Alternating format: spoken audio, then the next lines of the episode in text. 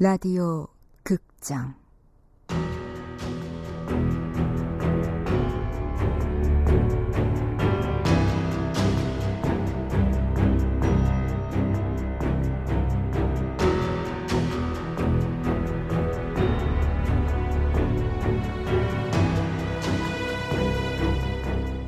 칠년의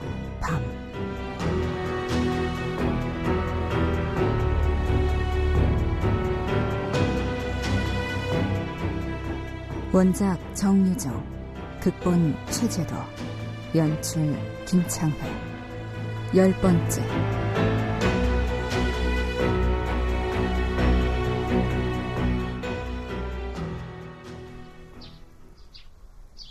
아이고, 이거 안개가 많이 꼈네. 아빠가 학교 데려다 줄까? 네. 그래, 걸어서 가자. 어? 저 사람들 뭐야 저거? 야, 소원아. 네. 너 여기서 기다리고 있어. 네. 이른 아침 주차되어 있는 현수의 경찰을 이리저리 살피고 있는 두 명의 남자. 첫눈에 알아봤다. 형사들이었다. 불안이 밀려들고 화가 치밀었다. 지금 내 차에서 뭐 하는 겁니까? 어, 안녕하세요. 아, 그냥 좀 봤어요? 아니, 좀 보다니요. 아, 아, 장식물이 재미나서? 야, 해골이 실실 웃네. 그 내 아들이 선물한 겁니다. 아, 좋아요. 안녕. 근데 언제 이사를 왔다고 하셨더라? 일요일에 왔다고 말씀드렸는데요. 저한테요? 다른 형사 두 분에게 했습니다. 아, 그래요. 정식 근무는 언제부터 했어요? 월요일부터 했습니다. 음, 그 전에 여기 와보지는 않았고? 그렇습니다. 야, 이거 그참 특이하시네.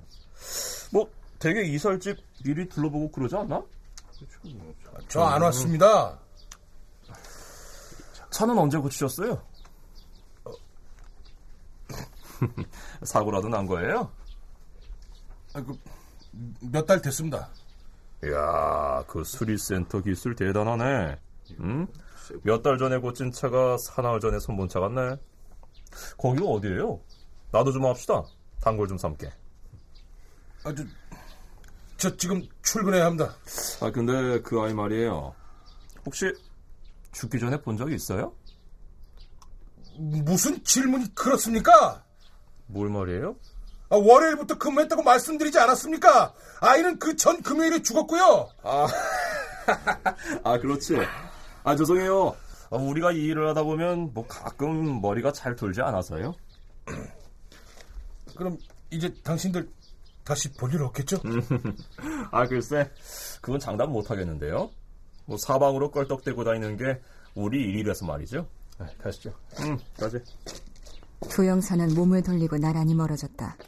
저들의 중얼거림이 최현수에게 꽂혔다. 그건 분명 들으라고 한 소리였다. 아이씨 이봐 새끼 이씨. 얼굴이 흐해져서 히스테리야 히스테리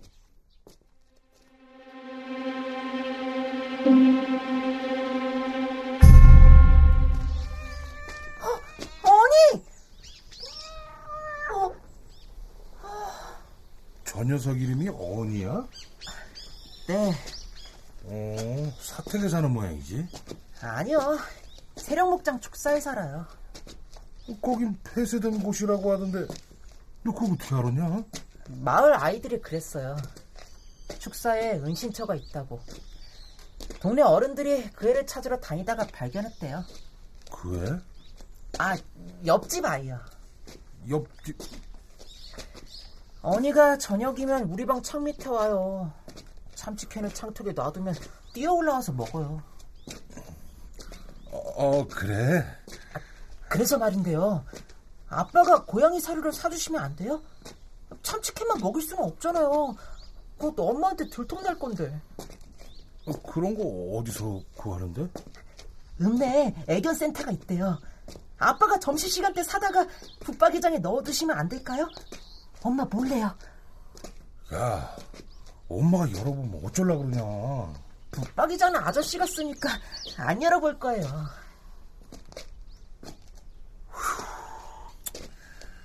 알았다. 그렇게 할게. 언니 말이에요. 그 아이 친구였대요.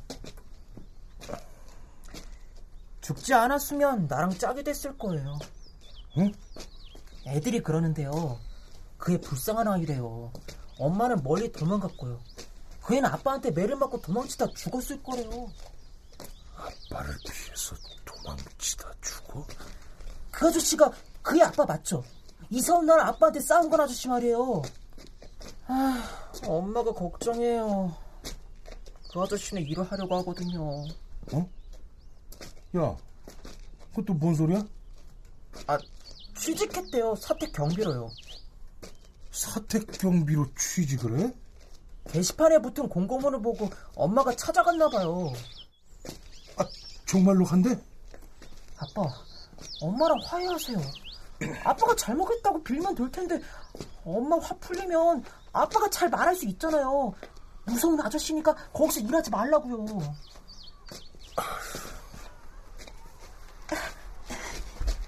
데려다 주셔서 감사합니다. 어, 그래, 그래. 어, 공부 열심히 해라.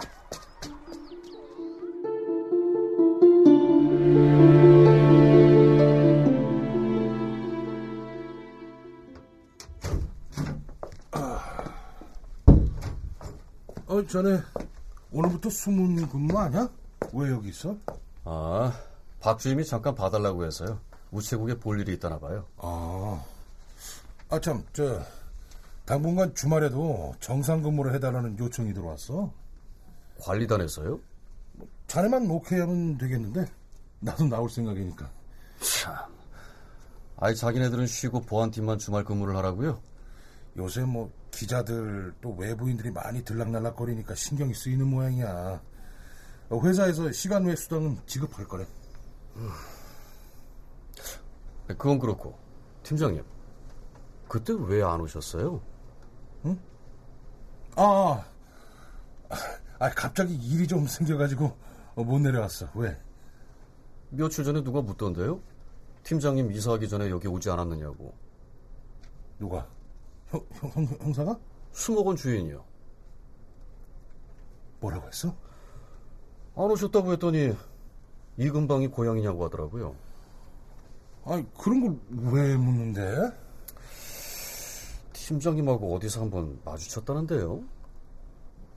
마주쳐? 어디서? 이 의문은 점심시간을 이용해 서원이 부탁한 고양이 사료를 사택 붙박이장에 넣어두고 돌아나갈 때 풀렸다. 현관 계단에 오영재의 고급 외제차가 최연수의 경차 옆에 나란히 세워져 있었던 것이다. 아, 이 차. 그래.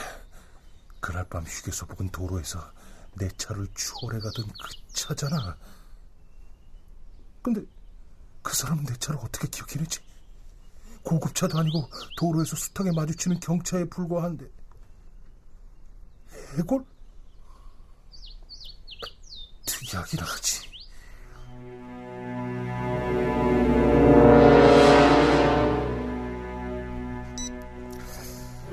딸아이가 도망치기 전 이야기를 다시 한번 해봅시다.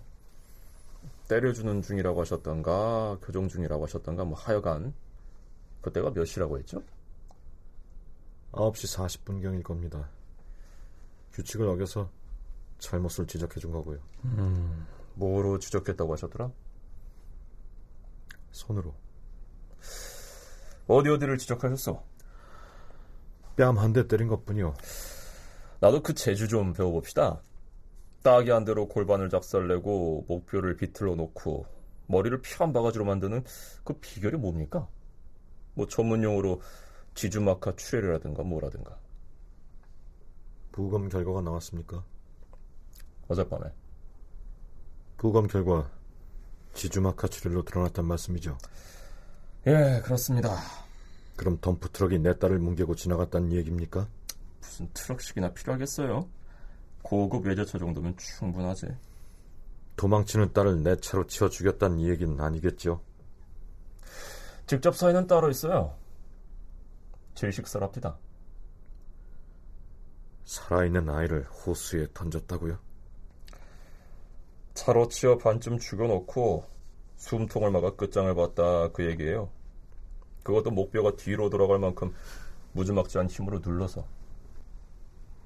차로 치고 숨통을 막았다. 목표가 돌아갈 만큼 힘센 소리. 한숨을.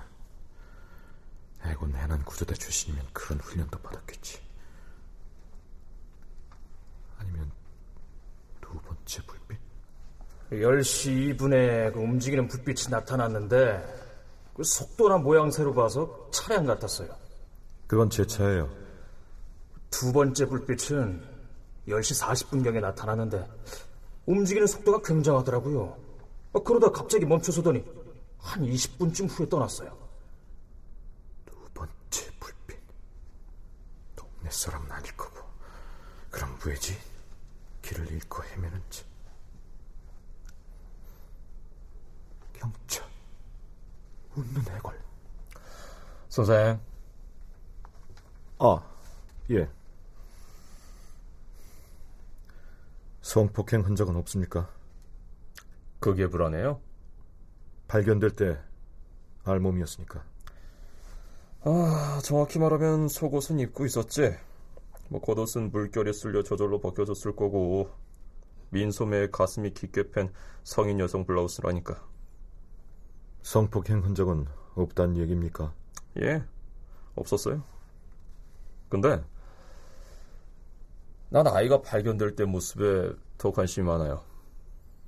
애가 야한 어른 옷을 입고 화장을 진하게 한 이유가 뭘까? 혹시 선생은 아는 게 있어요? 뭐 저는 가끔 소설에서 본 것 같은데 뭐 어린 딸한테 여자 옷 입히고 화장시키는 변태 아빠 말이에요. 엄마 놀이를 한 겁니다. 일전에도 그것 때문에 혼이 났는데 계속 하더군요. 음, 그것 때문에 화가 나셨다고요? 전 아이가 아내 흉내내는 걸 좋아하지 않습니다. 딸에게 그 점을 분명하게 일러뒀어요. 그날은 더했어요. 그 희한한 꼴을 하고 촛불을 켜둔 채 잠든 겁니다. 허리까지 내려오는 머리를 다 풀어 헤치고요. 여차하면 몸에 불이 붙을 수 있는 상황이었어요. 집에 불이 나는 건 둘째 문제죠. 감정 통제가 잘 안 됐습니다. 말씀드린 대로 손을 좀 댔습니다. 아이는 내게 뜨거운 양초잔을 집어던지고 도망쳤고요. 야, 거의 전쟁 상황이었겠는데. 근데 밖으로 아무도 안 나와봤어요? 여기 사람들은 어두워지면 밖에 나오지 않습니다. 문 닫고 자기들 일에나 신경 쓰는 게 우리 수목원 풍속이죠. 그 참 바람직한 풍속이네. 이웃집 애가 지 아빠한테 맞아 죽든 말든 차에 치든 말든 뭐 숨이 막혀 죽든 말든 신경을 안 쓴다. 뭐 당신 아내도 그것 때문에 도망가서 이혼 소송 걸었다고 들었는데 당신 그 화끈한 손말이에요. 뭐 동네가 다 아는 비밀이던데. 뭐 그날 1차 공판이 있었고 뭐 당신이 졌다는 것까지 알던데. 흠, 소문 참 빠르지 않아요? 난 뒷담에서 도는 소문에 신경 쓰지 않습니다. 중요한 건 내 가족이니까. 내겐 아내와 딸을 보호하고 행복하게 해줄 의무가 있고 내 방식으로 최선을 다했어요. 당신이 내 방식을 놓고 이러쿵 저러쿵 하는 건 용납할 수 없어요. 아, 이거 무섭네. 그래. 용납 못하면 어쩌시겠다고. 예의를 갖추라는 거예요. 난 죽은 아이의 아빠로 여기 와 있습니다. 피의자처럼 다루려면 그만한 근거를 내놔야 할 거예요. 그럼 이건 어떻소?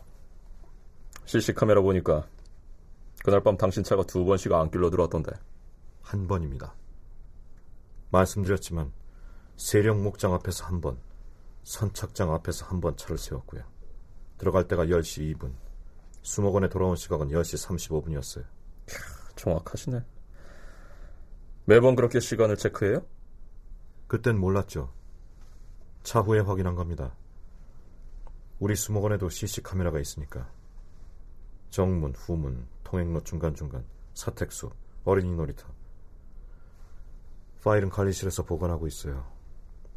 안개가 짙긴 했지만 차량 번호 정도는 보일 거예요. 그럼 그 이후에는 뭘 하셨습니까? 집에서 기다렸어요. 아이가 제 발로 돌아올까 해서. 듣자니까 별채숲 뒷길엔 카메라가 없던데. 그리론 차가 다닐 수가 없어요. 시신 인수는 언제 할 수 있습니까? 부검 끝났으니까 바로 할 수 있지 않겠어요?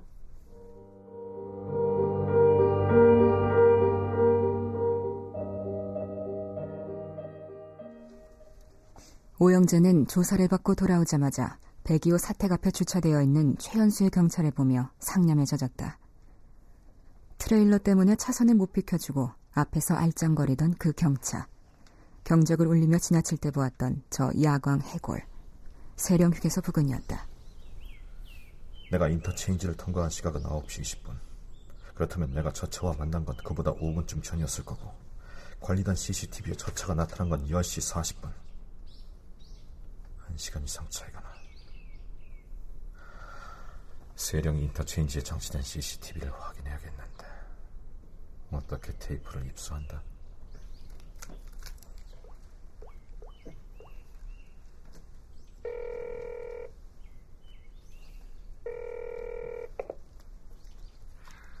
예, 원장님. 알아봐 줄 것이 두 가지 있는데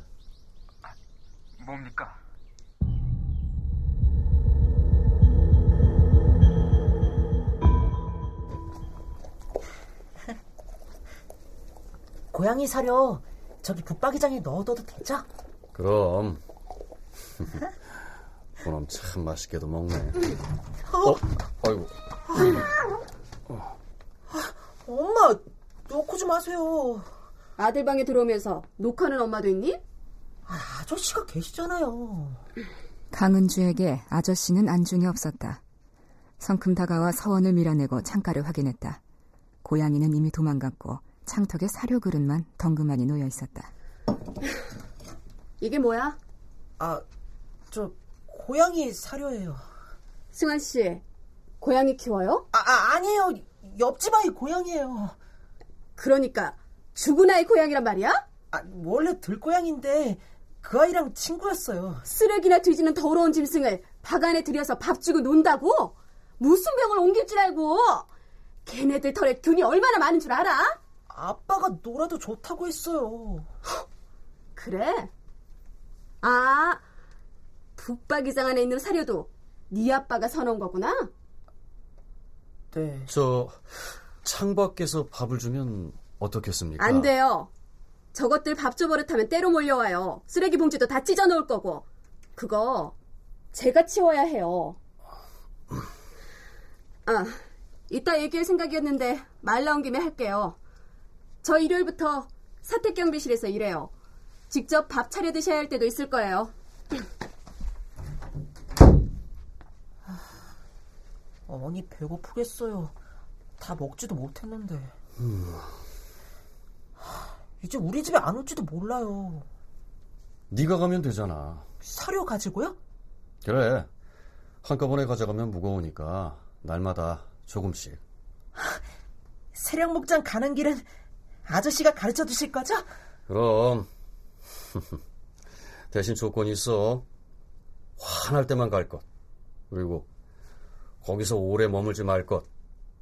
알았지?